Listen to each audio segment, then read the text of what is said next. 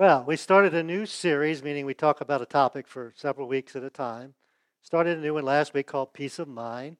And I have to say, I've got probably more positive, mostly, feedback on that message and that series than any I can remember. So, evidently, it is something that is real and important to all of us. Today's topic is anxiety. Heal my anxious mind. And we started with a, a verse, a prayer of Paul's for some folks in Thessalonica, which also can be a prayer for you and I. It's, and so let's read that. Now may the God of peace, where's the source of peace? The God of peace, right? May, so may the God of peace make you holy in every way. May your whole spirit, soul, and body be kept blameless until the Lord Jesus Christ comes again, which can only be done by Jesus. God will make this happen. He's called you he who has called you is faithful. Then we made this statement peace isn't found in the, absence of problems because none of us are problem free if we're not for very long, are we? So, how can you have peace when we're not problem free? Because we can have it in the presence of God. Now, way back when, when I was 17, I accepted a call, I felt a calling of God to be a pastor. Uh, I was scared to death of saying yes to that. So I told God, okay, we'll take it a step at a time. So I went through college. I didn't act upon this calling other than getting schooling. So then I went on to seminary four years later, and I decided, I guess one of these days I'm going to have to get up in front of people and talk, right? That's what pastors do. And so, with fear and trepidation, lots of anxiety, butterflies, we can use lots of different terms, I got up and and uh, preached my first sermon. But when we have all that anxiety, uh, sometimes other people say it to us, sometimes we just think it. I shouldn't. I should just have enough faith that not, that's not to bother me, right? And um, especially it's a little intimidating getting up and supposedly speaking for God. Most of you don't have to do that. I have to do that. So it is a little intimidating. So the first verse we're going to talk about this morning is my text from my first sermon back a uh, long time ago. Anyway, we won't, we won't figure it out. So it's Philippians chapter 4. And thinking back, I don't know why this was the text I chose. Maybe because of the anxiety I had of getting up and speaking. Rejoice in the Lord always. Delight, take pleasure in Him. Again, I will say, rejoice. So if you didn't get the first time, he repeats it. Make sure you get, get the point. Uh, one way of saying this is to celebrate God. Uh, that's something you and I should be able to do, whether things are going well or not, whether we have anxiety or not. God's still God. Then the text goes on let your gentle spirit, that's a nice phrase, isn't it? Gentle spirit, graciousness, unselfishness, mercy, tolerance, and patience be known to all people. That's what people should see on us, see from us. Um, one way of saying is to let people know that you're on their side. And sometimes as church people, we get con- condemned because we don't act like we're on their side. My wife uses the term with us sometimes when we get in a little discussion to say we're on the same team. All right? And the Lord is near. So the Lord is available, He's close to us. Then we get to the verse that is the problem. it says, Don't be anxious about anything. anything. Some translations, the word worry. I think worthy is probably a better translation. And we're, also, we're actually going to distinguish anxiety from worry. Uh, we're going to talk about worry in a couple weeks. Uh, instead, now you just can't say, Oh, I won't be, be anxious. You have to replace it with something else. So he says, Instead, in every situation, whatever dilemma we have, whatever anxiety we have, through prayer and petition with thanksgiving, tell your requests to God. And we'll get back to that in a few minutes. Now, for most of us, we read that and we say, probably all of us, that's not possible. And I'm going to claim this morning that it's not, it's not natural not to have anxiety. Anxiety is a natural part of being a human, our human nature. Now, the Greek word um, here that we translate anxious literally means this it's merim, merimnao.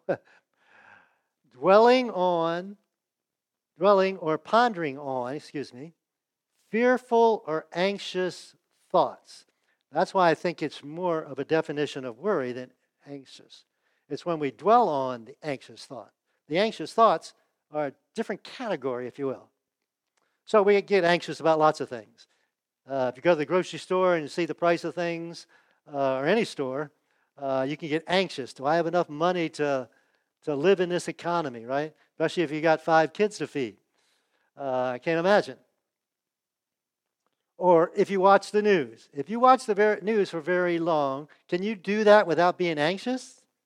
I don't think so. I don't watch the news. I, I read it short. I can usually get through that without being anxious. Um, health issues, relationship issues, a lot of things you get anxious about, right? Potentially. I thought this was fascinating. This is a study from 2019. Remember that, 2019. Survey two thirds of the Americans said they were anxious or extremely anxious. 2019. Uh, when did COVID happen? 2020. So this is pre COVID. I can't imagine if they did the survey in 2020 what the statistics would show. It'd be probably 90 plus percent, right? Of Americans felt anxious or extremely anxious. Now, most of us, probably all of us, have been students at one time in our life, right? At least high school, maybe college. Another survey, survey said this 91%, probably should be 100%, of high school or college students reported consistent and significant levels of anxiety associated with stress. So we want to talk about that today. Now, all through this series, we're going to say this is these are complex issues. I don't know a lot about the psychological part. Um, I'm not going to get into that. Uh, I'm going to talk more about the spiritual part. Um, but we're going to try and help you with your anxious thoughts. Now, we probably all have, I don't have my phone up here. We all see a, seen a, a phone number come up in a text or a call that as soon as you get it, you get anxiety, don't you? In fact, some of you may get anxiety if you see my phone number show up on your phone. Why in the world the pastor want to talk to me? All right? So, we all experience anxiety. The problem is, as believers, and if you're not, we're glad that you're here, but most of us as believers, we know that verse about supposed to have anxiety, so I start feeling guilty for the fact that I have anxiety. It causes more anxiety, doesn't it? So I got thinking a lot about anxiety. And so I want to read you something from Jesus' life. Right? Was Jesus ever anxious? You ever wonder? I want to make the case, the suggestion, I think the scripture bears it out, that he, he did. So this is on the last night of his life. He's got less than 24 hours to live. He's spent some time with his disciples. Then he goes out into the Garden of Gethsemane to pray. Now, notice how Matthew describes this incident. He, meaning Jesus, took Peter and Zebedee's two sons, James and John, and he became anguished and distressed, this translation uses. That sounds like anxiety and stress to me. All right? Then he said, My soul is crushed with grief. Now, I don't know the best way to translate that, but anxiety definitely is part of your soul being crushed, isn't it? Stay here and keep watch with me. And the text goes on. He said, He went a little farther. This translation says, bowed with his face to the ground. One translation says he threw himself down on the ground, which sounds more accurate, probably. We probably don't throw ourselves down on the ground. We might throw ourselves on the couch or on a bed when we are uh, really frustrated, uh, really anxious, then this is my prayer, my Father, if it is possible. Now, this is an interesting question, isn't it? Because in a Bible verse that says all things are possible? Well, is it possible or isn't it possible? Theoretically, Jesus could have not went to the cross, but not if he did what he came to do. They were at odds. So, if it's possible, let this cup of suffering be taken away from me. Okay, so I've got this anxiety, this stress about what's going to happen to me. Yet, notice what he said I want your will to be done, not mine. And I think at that point, his anxiety level went down because he completely trusted his father to know what is best. But let me ask you some question then. Then is anxiety a sin? Or is it just part of being human? And I would claim it's just part of being human. Anxiety or stress is natural. In fact, not all stress is bad, is it? You want to work out your muscles? You put stress on them, right? One of the way we grow as people, we mature as people, is because uh, handling stress in a proper way. So I, I put it on your outline. We can argue or discuss it later if you don't agree with me. But anxiety is not a sin. Unless you just call what Jesus did something different. But if Jesus had anxiety, it couldn't be a sin. So, what is it? If it's not a sin, what is anxiety? I'm going to suggest to you it is a signal or a symptom or a signal. So, we've used this illustration before. This uh, a light lights up on the dash of your car. All right? Well, did your car sin? Is anything broken usually at that point? No. It's a symptom or a signal saying, here's something you need to do, otherwise, we're headed for a problem. There's going to be a problem. Something will break. So, when we have anxiety, we are often struggling with something, right? Some area. Now, usually we can negotiate or manage a little bit of stress, right? One area of financial stress or physical stress or relationship stress. But when you don't have just one area of stress or not even just two areas of stress, when you have three areas of stress, it really gets difficult, doesn't it? I'll tell you about a time in, in our lives when this happened. Actually, it was 20 years ago. And it was Easter, and our daughter didn't come home. She was driving a pickup truck at the time. She had a boyfriend. So the truck wasn't running or something. So she told us to come pick her up the next day at her boyfriend's mother's house. He was there. Well, we get there and say, Well, I, we, I need to tell you something. And most of you know the story. She sat us down and she said, I'm pregnant. Andrea was 17 at the time. Almost. Almost 18, 17, somewhere in that area. No, she was 17. She was 17. And so we said, okay, let, us go home. Of course, big stretch. Got a teenage daughter who's pregnant. Well, most of you know, before the week was out, she ran off and married, married the, the, the father. so, a few weeks later, my wife's driving our van. I think it was a Quest van at the time. And um, you know how trucks lose their part of their tires on the highway? Well, she didn't see it and she ran over it. Well, running over it's not a problem. Of all things, it hit the oil filter and knocked it off. So soon after, what that little light comes up on the dash. But by the time you stop, guess what?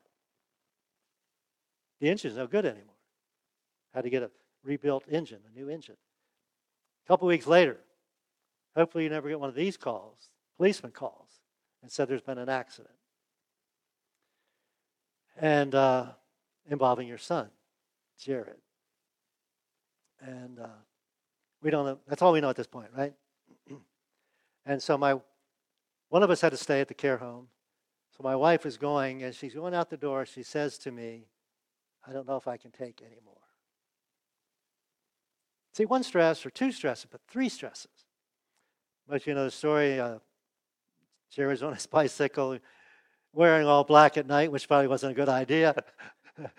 Gets hit by a full size pickup breaks the upper part of his leg. Could have killed him. Uh, God's grace, it didn't. So we're going to look at a story about a guy that had triple stress, if you will. Actually, Old Testament king. And he was a good king. Uh, a lot of the kings weren't good kings, especially after Solomon, but he was a good king. And um, he didn't just have one stressor, he had three. So, if it's a signal, we're going to help you look at three signals that stress should bring about in our lives. So, signal number one is this when I've got stress, it's time to pray. And for most of us have been Jesus followers for a while, we probably do that, don't we? We pray. This king's name was Jehoshaphat, and so he had his enemy attack him. But it wasn't just one enemy, the Moabites. It was a, uh, another army that came to attack him, and another army. So he's being attacked from, from three different groups, three different directions, if you will. Talk about stress, right? So we're going to pick up the story in, in Second Chronicles. Jehoshaphat was terrified by the news and begged the Lord for guidance. So went to God and said, Okay, I don't know what to do. Tell me what to do. And that's kind of what you and I do, isn't it? I think. He also ordered everyone in Judah to begin fasting. The people from the towns of Judah came to Jerusalem to seek the Lord's help. Why did they come to Jerusalem? Because that's where the temple was. What? If you wanted to get as close to God as possible, you came to the temple. So the text goes on. He prayed, O Lord God of our ancestors, you're the God of Abraham. You got Abraham. You helped Moses and the Israelites. Brought us into the promised land. You alone are the God who is in heaven. You are the ruler of all the kingdoms of the earth. You are powerful and mighty. No one can stand against you. So he's acknowledging who God is. You're the real God. You're the powerful God. You're all powerful. You're sovereign. You, you, you can handle this, right? This is under your uh, ability. This, you have the ability to handle this. So the text goes on. They said, the people, whenever we are facing faced with calamities such as war, in this case, plague or famine, we can come to stand in your presence before this temple. So they're standing at the temple, where your name is honored. We can cry out to you to save us, and you will hear us and rescue us. Cry out to God. He can take care of it, He can save us, and rescue us. So, where's the answer to anxiety? Almighty God, right? Crying out to Almighty God. Because in most cases, you and I can't handle it. That's why we're anxious about it, right? It's out of our control. Now, came across this fascinating study. Uh, Dr. Leaf, um, she was a, one of these people that studied the brain. And she made this statement after some research. She said, 12 minutes of concentrated prayer for eight weeks, you can see change in your brain. A brain scan looks different after eight weeks of 12 minute pray. So it, I put on your outline, I summarized it this way. Not only does prayer touch the heart of God, it changes the chemistry of your brain. So not only can we be changed, our brains can be changed, or we can be changed because our brains are changed. Now, part of stress is, I think, a natural part of the way God made us. We call it um, fight or flight, right? And so maybe you're walking through the woods and you hear a noise, and you think it's a lion, tiger, or bear. I don't know. Around here, it's probably a bear, right? Most likely not a bear. Some smaller thing like a or or a tame thing like a deer. But you have to decide there's this, this, this stress. What am I going to do? How am I going to react? That's perfectly natural. That's perfectly fine. That's good. There's nothing wrong with that. But then praying. Prayer is not natural. We want to fight or flight. We want to, we want to take things in our, into our own hands. Prayer is not natural, it's supernatural. We're calling on supernatural power. So the text goes on. Oh, our God, won't you stop them? We, on the other hand, are powerless against this mighty army that's about to attack us. And sometimes we're powerless against the anxiety we have. We don't know what to do. You ever had anxiety, don't know what to do about it? But we're looking to you for help. I don't know what to do, but God, I'm asking you to help. We've all felt that, haven't we? I, I talk about this a lot. It's so important to understand God's character, what God is like, especially dealing with some of these um, um health mental health issues. Okay, God all powerful? Do you really believe that? Is he always around, always present, never leaves you? Really believe that? Uh, does he know everything? Um, is he always loving, even when he may be disciplining us?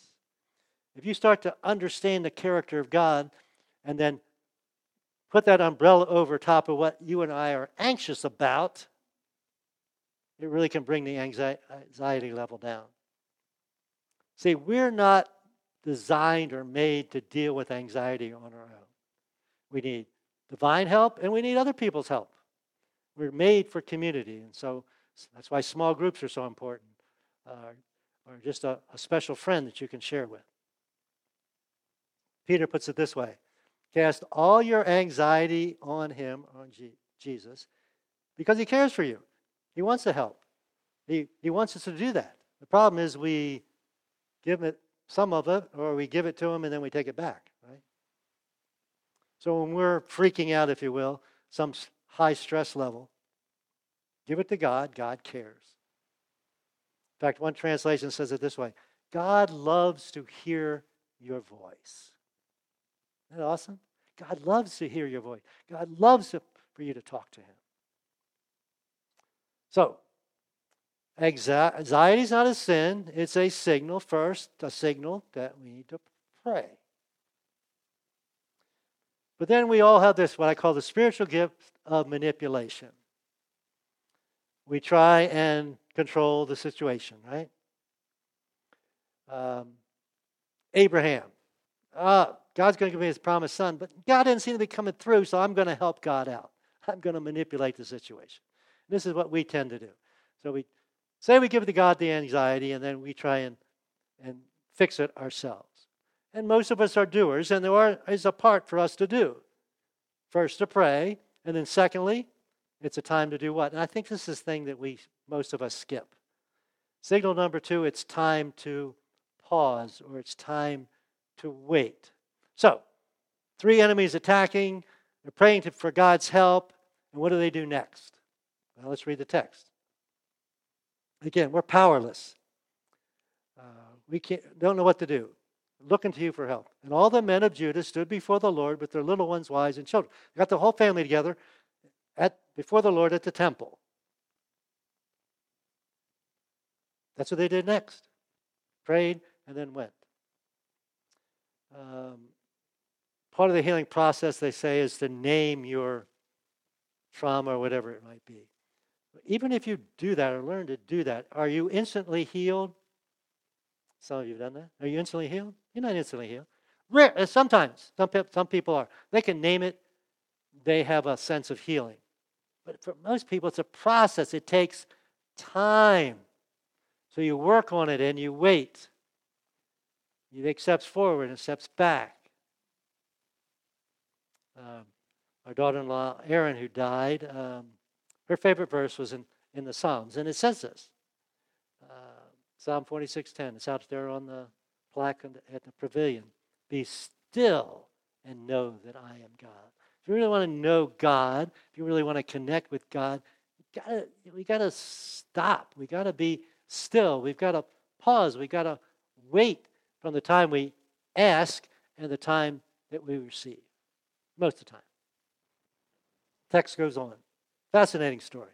Spirit of the Lord came upon one of the men standing there. His name was Jahaziel. He said, Listen, all you people of Judah and Jerusalem, listen, King Jehoshaphat. This is what the Lord says Do not be afraid. Three armies, don't be afraid. Don't be discouraged by the mighty army, for the battle is not yours, but God. Other thinking, sometimes we think we're sinning when we have anxiety, uh, just like the temptation. Just because we're tempted, sometimes we feel guilty. Just because we are tempted. Again, Jesus was tempted, he didn't sin. Temptation isn't sin. To give in to temptations is sin. And to proceed in a negative way with from anxiety is a sin. But anxiety is not a sin. And he says, okay, God wants to fight for you. God can fight for you. God will fight for you. And got to thinking about what God's already done. The greatest battle has already been won, right? When Jesus rose from the dead. He conquered death and sin so we can have a relationship with God, our sins forgiven, and spend eternity with Him. That battle's already been fought and won. So all the other battles are secondary to that, right? So if God fought that one for us, He certainly can fight the others for us. Text goes on. You will not even need to fight. Okay, three armies attacking us, and we're not going to have to fight. But take up your positions, then stand still and watch the Lord's victory. He is with you, people of Judah and Jerusalem. Do not be afraid or discouraged. Said it again. Go out against them tomorrow, for the Lord is with you. So we're waiting now, but tomorrow we're going to go. So anxiety is not a sin, it's a signal to first pray and then to wait. And third signal is this it's time, this is the fascinating part, it's time to praise. It's time to praise before the solution. It's anticipation of solution. So, text goes on. Early the next morning, the army of Judah went out into the wilderness of Tekoa. On the way, Jehoshaphat stopped and said, Listen to me, all you people of Judah and Jerusalem. Believe in the Lord your God, and you'll be able to stand firm. You don't believe, you won't. Believe his prophets, and you will succeed. Now, all right, so they march out into the battlefield. Who knows who went first? Did he send his best soldiers out first? Well, in some ways, maybe we call them the best soldiers. Praise team, you get to go first. That's who they sent first the musicians and the singers into a military battle. All right? So they go out there playing their trumpets or whatever instruments they had and singing. Because at this point, they just think they're going to be there's going to be soldiers with swords and all that kind of stuff. So they get out to the battlefield, and guess what? Battle's already won. For whatever reason, the armies got mad at each other and fought each other. Text says they all got killed. they killed all, there wasn't any soldiers left. And then they took three days to collect all the plunder because soldiers had resources, right? Swords and food and all that stuff. Three days. They didn't lift a hand to fight, three days to collect. And then, of course, God did a miracle, right? They had faith before they received, before they saw, right? And so on the fourth day, what do they do? They march back into Jerusalem. Text goes on. And who's going first? The musicians. Harps and lyres and trumpets, and they proceeded to temple of the Lord. And all the surrounding kingdoms heard that the Lord himself had fought against the enemies of Israel, because these were uh, tribes, the Moabites and other tribes surrounding Israel. The fear of God came over them. Whoa, we're not going to fight these Israelites. Their God fights for them. And then this last verse Jehoshaphat's kingdom was at, what's that next word? Peace. Now, this was military peace. We're talking about internal peace. For his God had given him rest on every side. That's what we want when we're anxious, right? We want rest on every side. So, our challenge isn't the challenge, if you will, the source of the stress. Our challenge is how we're going to think or react or respond to the challenge. So, how do you fight anxiety? First, you pray, then we pause, and then we pray God for the deliverance He's going to bring. Made me think of a verse of Scripture about fighting. Uh, Ephesians chapter 6 says this, and we're just, just about finished. For we're not fighting against flesh and blood enemies. It might be thoughts, right? It Might be spiritual entities, but against evil rulers and authorities of unseen world can't see our, inside our brains, against mighty powers in this dark world, and against evil spirits in the heavenly realm. Who can fight that battle? I can't fight that battle. God can fight that battle. And then back to where we started, Ephesians chapter 4, remember? Don't be anxious about anything. And the next verse says this and the peace of God. A special kind of peace. That peace which reassures the heart, that peace which transcends all understanding, that peace which stands guard over your hearts and minds in Christ Jesus is yours. So, next steps. Some of you found this very helpful. Uh, Bible app again has multiple Bible reading plans with the word anxiety in it. So I put one on your outline here. The devotions, if you go there, there's the devotional part is actually written by Max Lucado in this study, if you appreciate his writing. And there's the scripture passage that are recommended for each day. Hopefully, you will do that uh, through this week. Let me pray with you, and then we'll have our final song. Father God, thank you. I thank you for this. Hopefully, it's godly insight that anxiety is not sin, but it's something we need to deal with. And you gave us a, a, a plan. And I thank you for that. Uh, implementing is a little more difficult, but we ask for your strength and wisdom how to do that. And especially when we have not just one anxiety or two anxieties, but multiple anxieties. God, we, we know we can have peace in the midst of the storm. Of course, the biggest anxiety of all is death, especially separated from God. So we thank you, Jesus, you provided a way. We don't need to fear death, that we're guaranteed a place in heaven with you. We receive that gift of salvation. So we pray for anyone this morning that may not have a personal relationship with God, your sins forgiven, that, that haven't trusted. We pray that they would just take a step, just say, I believe, I trust. Forgive me for my sin. We thank you for entering that life and changing them, God, and, and uh, lessening any anxiety you might have about death and thereafter. Thank you, Jesus, for speaking to us this morning. Continue to work in our lives through the remainder of the service as well as through this week for your honor and glory. In Jesus' name, amen.